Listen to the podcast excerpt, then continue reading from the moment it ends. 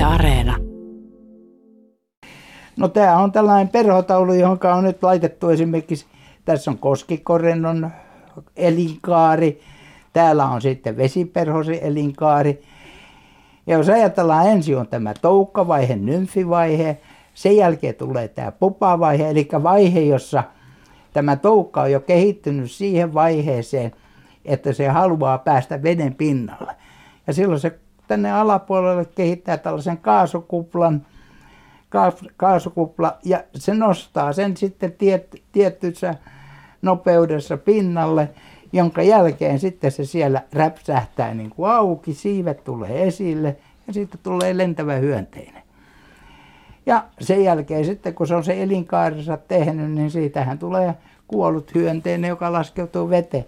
Eli tässä koko tämä hyönteisen elinkaari te, sitten kuvattuna, että se voidaan jäljitellä sitten näillä hyönteisillä. Tässähän pitää olla hieman hyönteistieteilijän vikaa tässä no, perhohommassa. Aika pitkälle se sitä onkin niin, että jos, jos ajattelet niitä henkilöitä, jotka oikein tarkasti haluaa kalastaa, niin virittää omat pyydyksensä sinne ja ottaa nämä hyönteiset sieltä ja sitten katselee, että aha, se on tommonen, jonka jälkeen ne sitten sitoo näitä, niin kuin tässäkin näkyy aika selvästi. Tässä on tämä, tämä niin kutsuttu hie, hietakoppa, ja siellä sitten se hietakopan sisällä on sitten itse tämä hyönteisen pää näkyy siellä. Joo, ja se on sellainen suojus tuolla No tämä on suojus tuokalla, joo.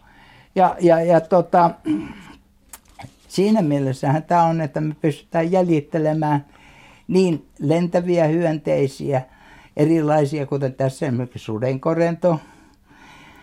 Ja täällä esimerkiksi sitten on heinäsirkka. Täällä on näitä erilaisia katkajäljitelmiä. Ja sitten meillä on myös sitten nämä maahyönteiset. Hein, tämä heinäsirkkahan tuli jo sanottua, mutta sitten on mourahainen, koppakuoriainen, kaikki nämä tämän tämmöiset.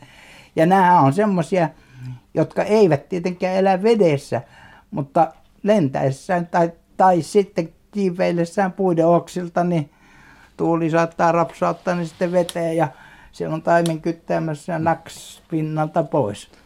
Ja siinä on äkkiä käyty no siellä hoitamassa hommaa. Kyllä. Ja sitten hyönteisen, hyönteiset he eivät ole ainoita niitä, mitä, mitä perhonsitoja ja perhokalastuksen yhteydessä jäljitellään, vaan siellä on sitten olemassa nämä erilaiset kalajäljitelmät. Tässä kivisimput, ahven, salakka.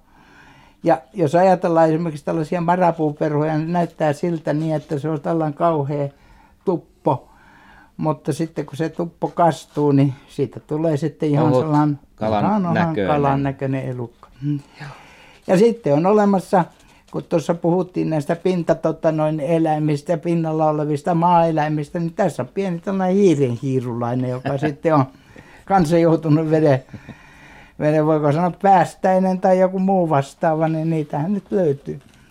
Ja sitähän meillä on aivan oma lukunsa, on sitten tietysti nämä äyriäisjäljitelmät jotka on tehty joko, joko muovista ja sitten karvoista tai sitten ihan puhtaasti karvoista ja sitten tällainen epokslakkaus siihen päälle. Tai sitten tällaiset ihan kalajäljitelmät, niin kuin tässä näkyy. Perhonsidonnassahan käytetään oikeastaan aika paljon erilaisia, erilaisia raaka-aineita. Siellä on ensinnäkin tällaisia e, monenvärisiä kirjavia lankoja tai sitten tällaisia lureksia, on hopealankaa, on kuparilankaa ja niin edelleen.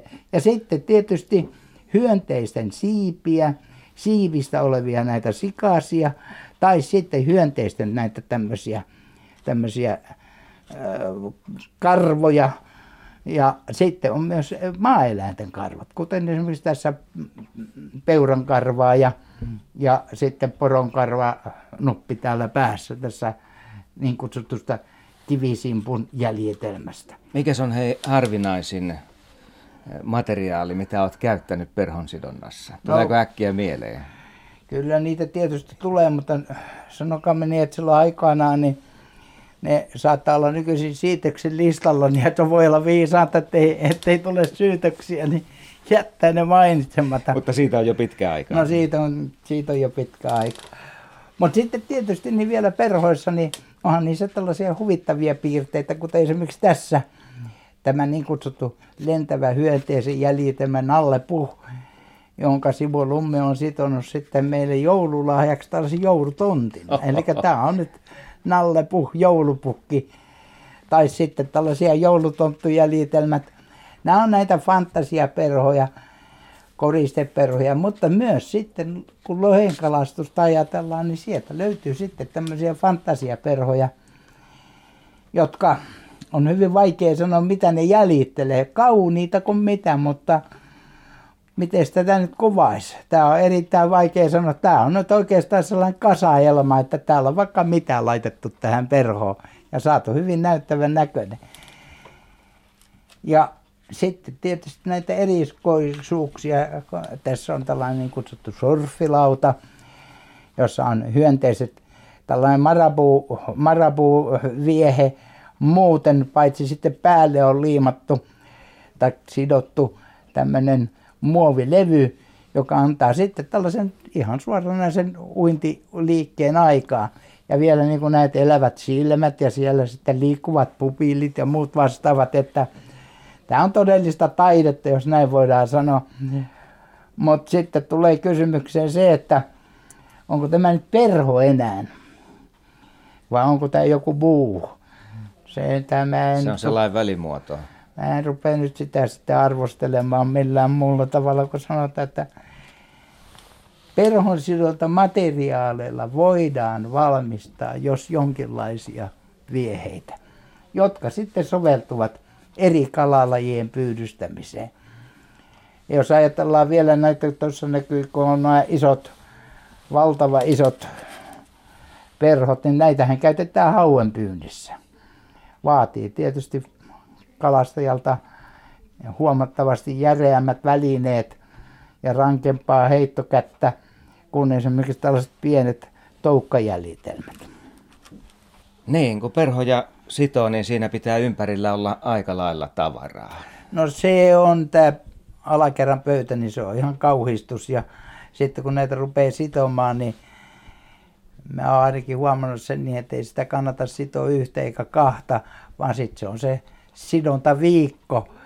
Ja täällä on sitten sillä, että voiko sanoa, että ei saa häiritä eikä saa tulla sotkemaan ja siirtämään eikä vielä vähemmän siivoamaan, koska saattaa mennä aivan arvokasta materiaalia pois silloin. Koska tämä homma sun kohdalla sai alkunsa? Oliko no 40 vai 50-luku? Se oltiin 50-luvun puolella – No saattaa olla, että 40-50-luvun vaihteessa, mutta se ei alkanut perhon sidonnalla, vaan se alkoi perhon korjaamisella.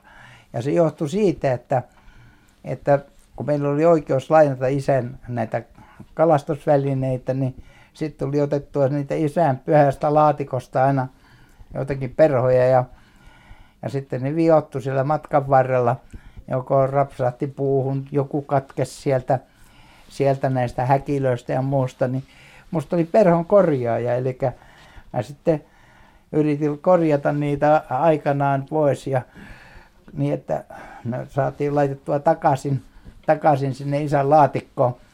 Ja sitten pikkuhiljaa siitä rupesi kehittymään tällainen jonkinlainen perhonsidonta innostus.